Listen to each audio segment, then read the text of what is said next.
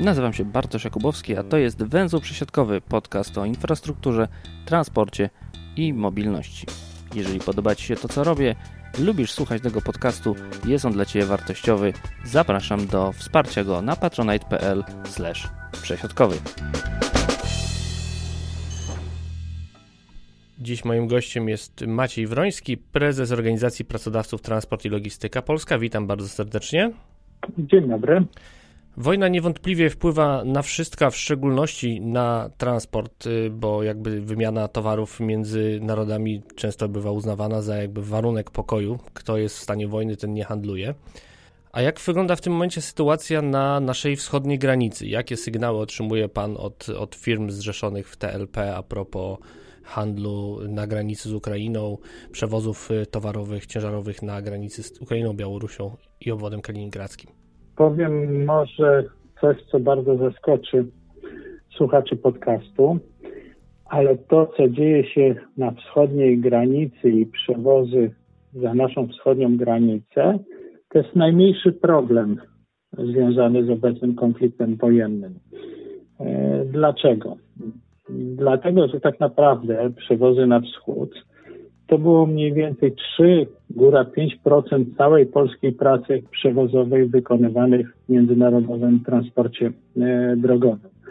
Czyli tak naprawdę e, nie jest to jakaś duża e, liczba, duża ilość tej pracy. Oczywiście dla firm, które tylko i wyłącznie żyją z przewozów na wschód, no jest to w tym momencie dramat i bardzo duży problem. Natomiast tak naprawdę wszyscy przewoźnicy, czyli 37 tysięcy przedsiębiorstw, zatrudniających około 280 tysięcy kierowców, mają w związku z tym konfliktem znacznie większy problem. Otóż wszyscy wiemy, co się dzieje na rynku paliw, e, olej napędowy, ale także używane też w przewozach międzynarodowych Y, takie paliwa jak LNG, CNG, czyli różne postacie gazu ziemnego, kolosalnie zdrożały. Y, zdrożały do tego stopnia, że zawarte kontrakty, które opiewają na określone kwoty i nawet tam, gdzie przewidziano odpowiednie kalkulatory paliwowe pozwalające na indeksację stawek, te kalkulatory są przeważnie zawierane na okresy 3 miesięczne, czyli dopiero po okresie 3 miesięcy można ewentualnie podwyższyć stawkę frachtów. To e, ta cała sytuacja powoduje, że stawki nie pokrywają kosztów i można powiedzieć, że każdy wykonywany w tym momencie przewóz jest to strata dla firmy, która go e, wykonuje. Na dodatek kolejnym takim utrudnieniem, barierą, wyzwaniem jest to, że w naszej branży w sumie zatrudniamy około 135-138 tysięcy cudzoziemców spoza Unii Europejskiej, z czego 105 tysięcy to są obywatele Ukrainy. I teraz w momencie, kiedy wybuchł ten konflikt, część e, naszych kierowców z Ukrainy powiedziała, że chce wracać. Motywacje były różne. Od konieczności zajęcia się rodziną, tam gdzie na Ukrainie została żona, zostały małe dzieci, zostali starzy rodzice, aż po motywację taką napadli na mój kraj, jadę walczyć. Trudno mi w tej chwili precyzyjnie oszacować, jaki to procentowy udział jest tych kierowców, którzy poprosili o urlopy i wyjechali na Ukrainę. Ja to szacuję z takich rozmów, które prowadzę z członkami naszego związku, ale także z innymi przewoźnikami, że może to być nawet około 20-30% tych kierowców y, ukraińskich. A to oznacza, przy braku kierowców na rynku, braku trwającym wiele lat, że część samochodów po prostu nie wyjedzie po to, aby realizować wykonywany przewóz. No ktoś może powiedzieć, ok, no to nie wyjedzie, w związku z tym no nie będziecie ponosili strat. Teoretycznie tak, natomiast taki nawet stojący pojazd, on po prostu kosztuje. Pojazdy są w leasingach, trzeba płacić raty leasingowe, trzeba płacić podatki od środków transportu, ponosić różne inne koszty stałe związane z tymi pojazdami. I to nawet jest skompensowane w tym momencie jakimkolwiek e, przychodem związanym z wykonywanej pracy przewozowej. Czyli te skutki są znacznie dalej idące niż tylko i wyłącznie kwestie w utrudnieniach związanych z przewozem e, za naszą wschodnią granicę. Ale okej, okay. teraz może przejdziemy do tego, co się dzieje e, za naszą wschodnią granicą. Jaki tutaj jest ten, teraz jest takie modne słowo impact, prawda? E, więc tak, na Ukrainę wykonywaliśmy i tak stosunkowo mało przewozów. Głównym takim rynkiem dla polskich przewoźników była Białoruś, była Rosja, no i ewentualnie jeszcze kraje leżące dalej, czyli Azja Środkowa, Kazachstan, Turkmenistan, Uzbekistan, etc. W momencie, a właściwie nie tyle w momencie, bo ja powiem szczerze, już przed wybuchem tego konfliktu na kilka ładnych dni były komunikaty Ministerstwa Spraw Zagranicznych ostrzegające o możliwości wybuchu działań wojennych, ostrzegające, proszące nawet o powstrzymanie się od podróży służbowych, od wykonywania zadań na terytorium tamtych państw polskich obywateli. My jako związek no, popieraliśmy te apele, wskazywaliśmy, że jest to duże ryzyko, że jest to zagrożenie życia i zdrowia naszych kierowców oraz ewentualnie sytuacja taka, w której oni staną się swego rodzaju zakładnikiem, prawda? Polskimi obywatelami uzależnionymi, będącymi na, łasce, na łasce takich właśnie państw jak Rosja i Białoruś. I część przewoźników wzięła pod uwagę te ostrzeżenia, gdyby wycofali się czy, czy, czy, czy zawiesili wykonywanie przewozów, natomiast część wykonywała je nadal. W wyniku tego już w pierwszych dniach wojny na terytorium Rosji, na terytorium Białorusi było kilka tysięcy kierowców. Część z nich udało się sprowadzić, oni wrócili. Natomiast co mnie trochę niepokoi, te przewozy w tamtym kierunku nadal są wykonywane. Ja nie chcę tego oceniać w kategoriach takich czy politycznych, czy, czy, czy, czy moralnych, czy innych, bo to są bardzo różne motywacje przedsiębiorców wykonujących wciąż e, przewozy na kierunku wschodnim. Te motywacje no, mogą być następujące. Na przykład ktoś jest związany kontraktem, w którym są bardzo wysokie kary umowne za brak realizacji tego kontraktu. Ten przewoźnik, załóżmy, nie ma dobrego radcy prawnego albo w ogóle nie korzystał do tej pory prawników, z usług wyspecjalizowanych prawników, no bo niejednokrotnie są to małe rodzinne firmy. Nie wie, że można by się na ogólne klauzule, prawda, zmienionych okoliczności powoływać można by wejść w spór sądowy. Boi się tych kar umowych, kontynuuje przewozy.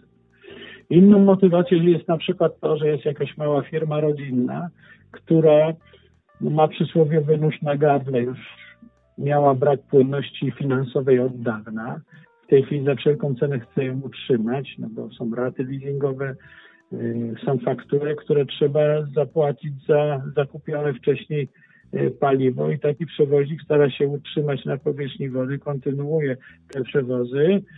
Dogadał się w jakiś sposób z pracownikiem, o, obydwoje ryzykują. Pracownik życie i zdrowie, przewoźnik po prostu środki transportu. Jest i trzecia motywacja, chyba najmniej taka dla mnie akceptowalna, bo, bo, bo te dwie pierwsze mogę w jakiś tam sposób zrozumieć. To ta trzecia motywacja najmniej akceptowalna y, jest taka, że pojawiło się dużo, może nie dużo, ale pojawiły się bardzo dobre oferty. Y, czasami te oferty trafiają także do nas, do naszego związku, ponieważ jeżeli jest jakiś zagraniczny spedytor, który na siłę szuka E, wykonawcy przewozu, no to patrzy transport i logistyka polska, no to o to jest jakaś firma transportowa. Czy do mnie piszą spedytorzy na przykład chińscy, że oferują super stawki, prawda, super, bardzo wysokie i tak dalej, tylko potrzebują na przykład wykonania mm, zlecenia przewozu do Moskwy. No i część przewoźników w to wchodzi. ta, ta, kolejna grupa. No tutaj, tutaj ta motywacja, prawda, no nie jest dla mnie specjalnie do zaakceptowania, tego akurat nie mogę e, zrozumieć. No niemniej jednak sytuacja jest taka, jaka jest, że cały czas te przewozy są wykonywane, chociaż w znacznie mniejszej ilości.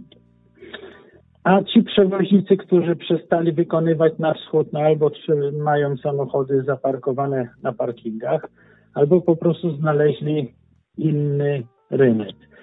Ja myślę, że na rynku nie jest generalnie łatwo, chociażby ze względu na to, co powiedziałem, czyli ceny paliwa, brak kierowców. Na to w tym roku złożyły się jeszcze dodatkowe czynniki, które wywróciły przysłowiową szachownicę, prawda? Wszystkie pionki się rozleciały, czyli pakiet mobilności, nowy polski ład, zmienione zasady wynagradzania kierowców.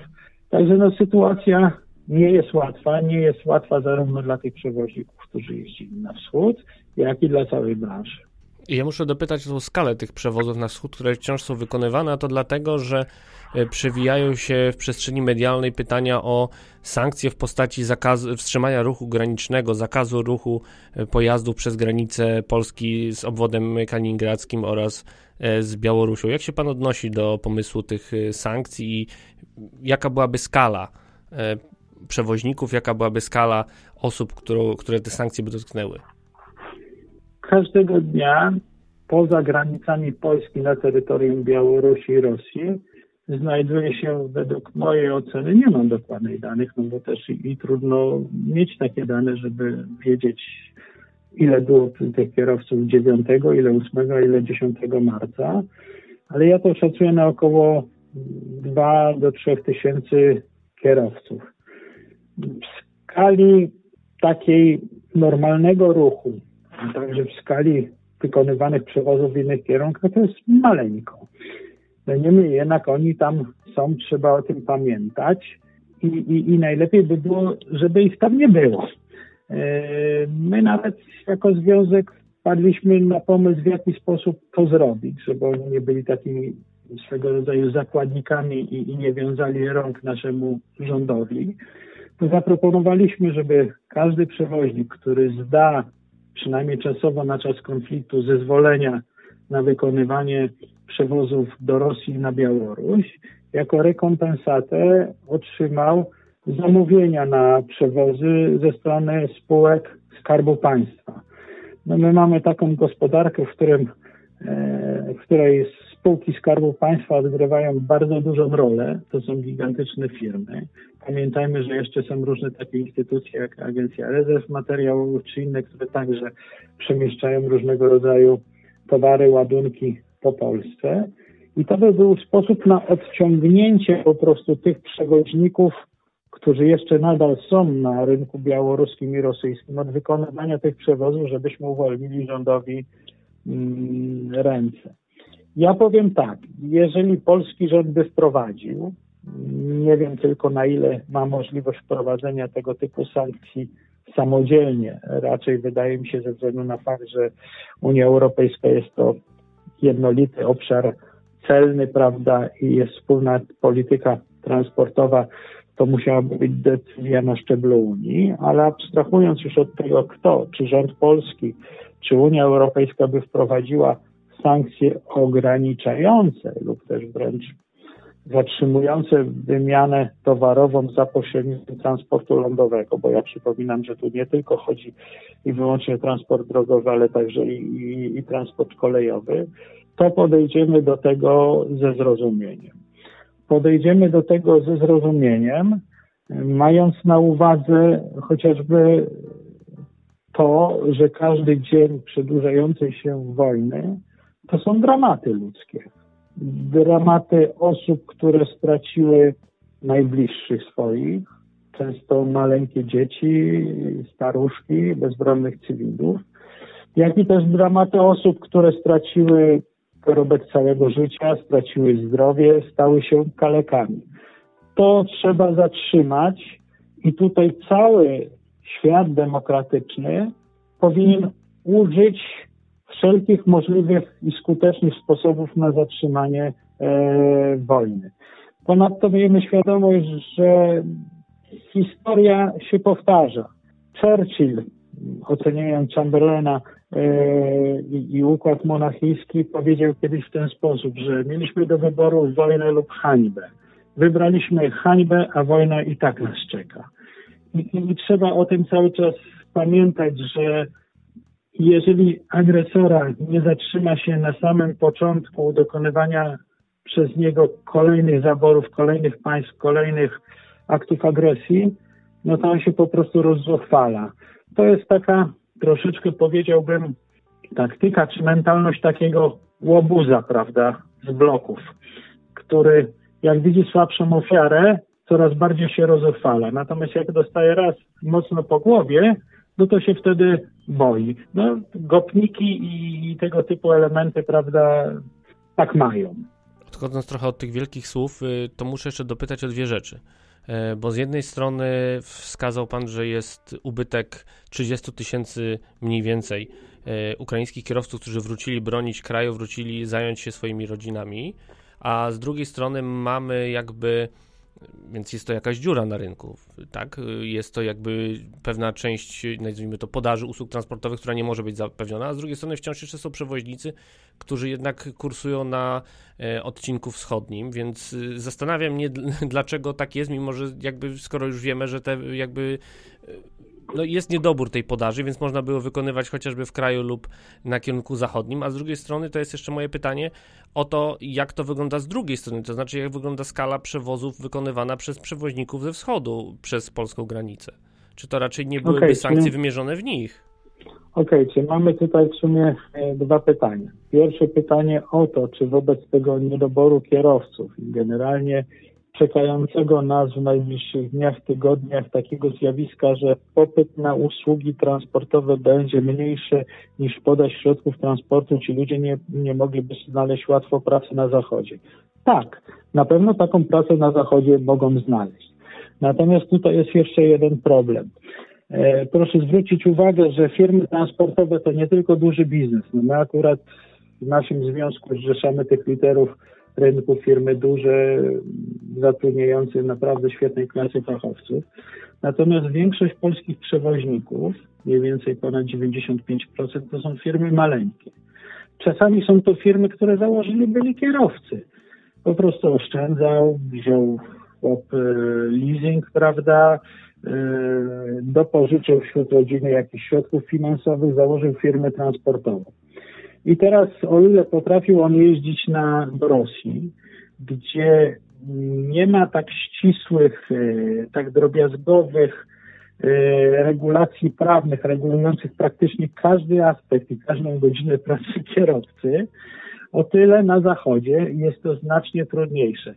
No jeżeli chcielibyśmy we wszystkich państwach unijnych, a bierzemy często ładunki tak jak mamy, czyli jeżeli mamy zlecenie do Hiszpanii, to bierzemy do Hiszpanii, jeżeli mamy do Włoch, to, to do Włoch.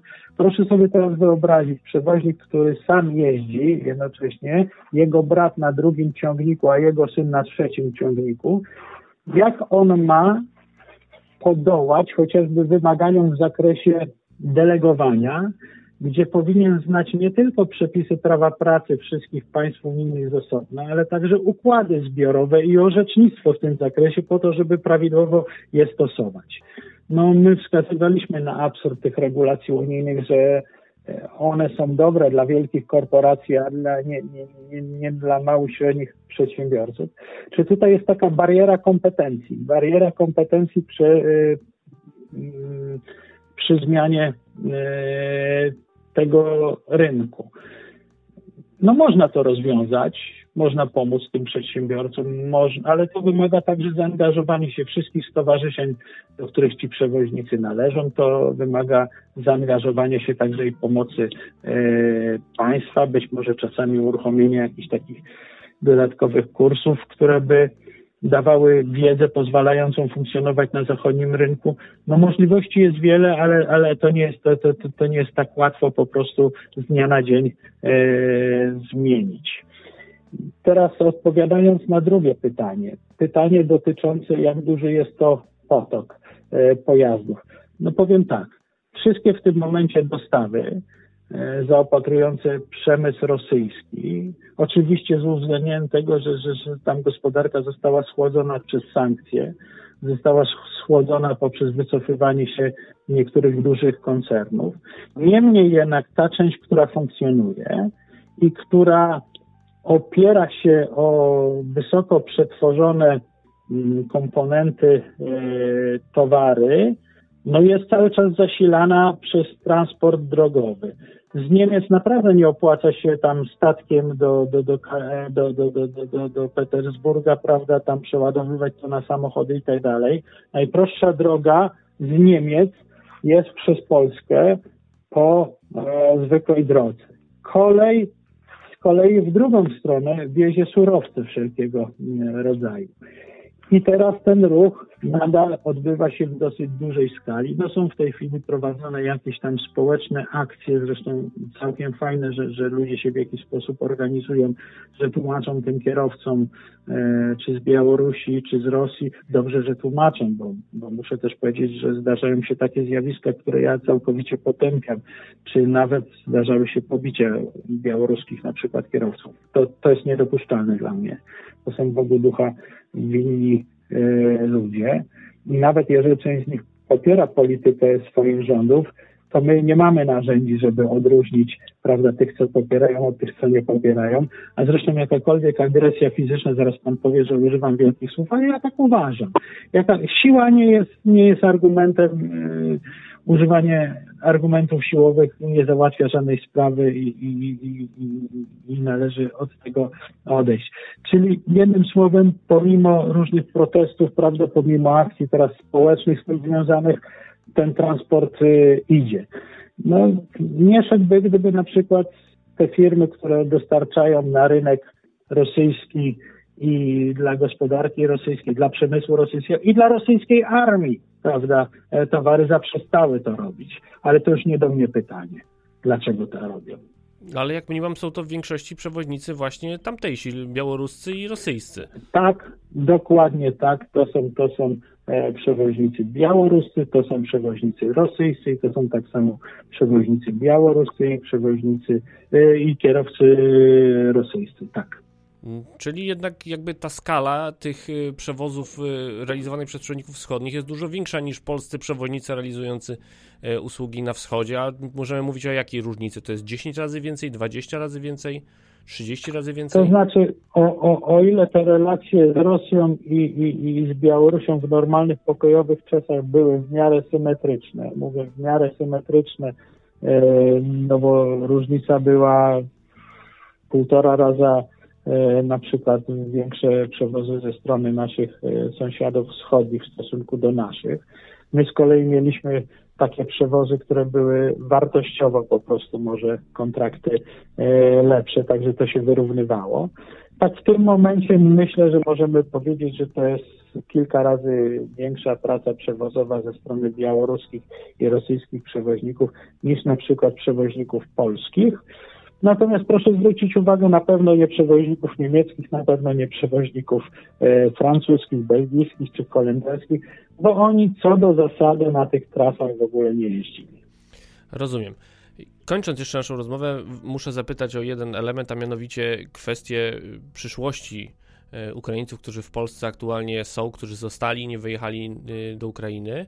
E, jak w tym momencie mm, będzie miało się ich e, przedłużenie uprawnień do doświadczenia pracy na terenie e, Rzeczypospolitej Polskiej Unii Europejskiej, bo co prawda rząd pracuje nad pewnymi rozwiązaniami ustawowymi, natomiast no, pytanie jest, kiedy oni będą mogli wrócić do ojczyzny, ewentualnie, żeby te uprawnienia przywrócić i czy ta ojczyzna ich nie zatrzyma tam.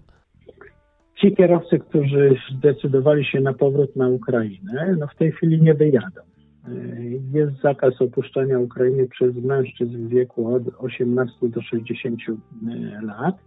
No chyba, że ich stan zdrowia nie, potra- nie pozwala na mobilizację, czy też wykorzystanie, prawda, e, w działaniach obrony cywilnej, czy innych jednostek, czy podmiotów działających na rzecz obronności. Czyli wyjechał, nie wróci, przynajmniej w czasie wojny. E, faktycznie e, możemy mieć spory problem związany z tym, że kierowcy kończy się wiza. Wiza ma formę takiej naklejki w paszporcie i teraz, aby przedłożyć tą wizę, mieć nalepioną tą nalepkę, on powinien wyjechać z terytorium Polski na Ukrainę, tam zgłosić się do konsulatu polskiego i tam ubiegać się o wydanie tej wizy. Przyczyn oczywistych jest to w tym momencie niemożliwe.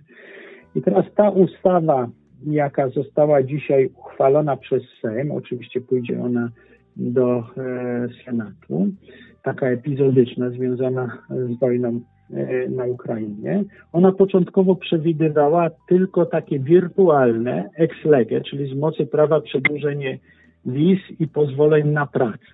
O ile przy pozwoleniach na pracę to nam całkowicie pasuje, o tyle wirtualne z mocy prawa bez jakiegokolwiek dokumentu potwierdzającego ten fakt przedłużenie wizy już nie, ponieważ organ kontroli, na przykład niemiecki policjant czy też francuski żandarm, jeżeli zatrzyma e, zatrudnionego w polskiej firmie Ukraińca, a ten nie będzie miał wizy, no może stwierdzić, że on w takim razie nielegalnie wykonuje pracę, ponieważ nie ma prawa pobytu na terytorium Unii Europejskiej i zatrzyma przewóz, będzie wszczęte postępowanie, one się może różnie skończyć, niemniej jednak będzie to bardzo duży problem e, dla e, firmy.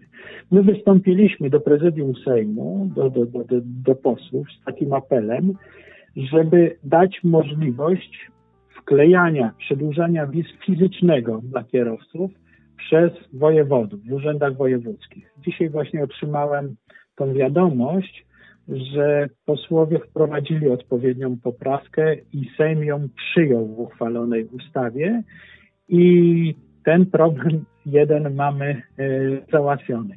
No szkoda, że przy okazji jeszcze nie uwzględniono drugiego postulatu związanego z kartami pobytu, no bo część naszych kierowców pracuje w oparciu nie o pobyt na wizie, ale pobyt y, związany z uzyskaniem wcześniej kartą pobytu. No tego jeszcze nie załatwiono, ale ja tutaj liczę na przychylność, no bo skoro Sejm uchwalił, widocznie nie było to przedmiotem żadnego sporu politycznego, no bo tego się najbardziej obawiamy, że często słuszny postulat może być ofiarą sporów politycznych przez różne tutaj partie toczonych na terenie parlamentu. To nie było przedmiotem sporu, w związku z tym mamy nadzieję, że jeżeli Senat także uwzględni nasze postulaty odpowiedniej poprawki w zakresie karty pobytu, to temat też będzie załatwiony. Oczywiście zostają jeszcze dokumenty transportowe. No mamy tutaj zapewnienie ministra Rafała Webera, że to będzie w takiej specjalnej transportowej ustawie epizodycznej i będzie już wkrótce. Co to znaczy wkrótce, nie wiem. Wiem, że mam obietnicę, aczkolwiek też pamiętam o takiej ewangelicznej zasadzie, po czynach ich poznacie, nie po słowach. Otóż to. I ta zasada sprawdza się i w tych dobrych, i w złych y, sytuacjach, można powiedzieć, tak można spuentować tę rozmowę. Bardzo dziękuję za, za tą ogromną pigułkę informacji a propos tego, co się dzieje w związku y, z atakiem Rosji na Ukrainę. Pan Maciej Wroński, prezes y, Transport i Logistyka Polska, był moim Państwa gościem. Bardzo dziękuję za rozmowę. Dziękuję bardzo i życzę miłego dnia lub popołudnia lub wieczoru, w zależności od pory, w jakiej Państwo słuchacie tego podcastu. Na zakończenie tradycyjnie chciałem podziękować patronom podcastu, a w szczególności tym, którzy korzystają z biletów okresowych. Są to Paweł Szczur, Tomasz Tarasiuk, Andrzej Kaszpil-Kaźmierowski, Monika Stankiewicz, Paweł Łapiński, Peter Jancowicz, Janka Jerzy Mackiewicz, Jakub Kucharczuk, Michał Cichosz, Łukasz Filipczak, Filip Lachert, Jacek Szczepaniak, Jurek Gozdek, Kuba Czajkowski, Piotr Rafalski, Grzegorz Mankenik, Jakub Burdziński, Paulina Matysiak, Empi, Michał Jankowski, Jakub Kundzik, Rafał Piszchała, Piotr Gramacki, Hubert Peliński, Piotr Krasiński, Adam Zając, Jacek Fink-Finowicki i KMZ.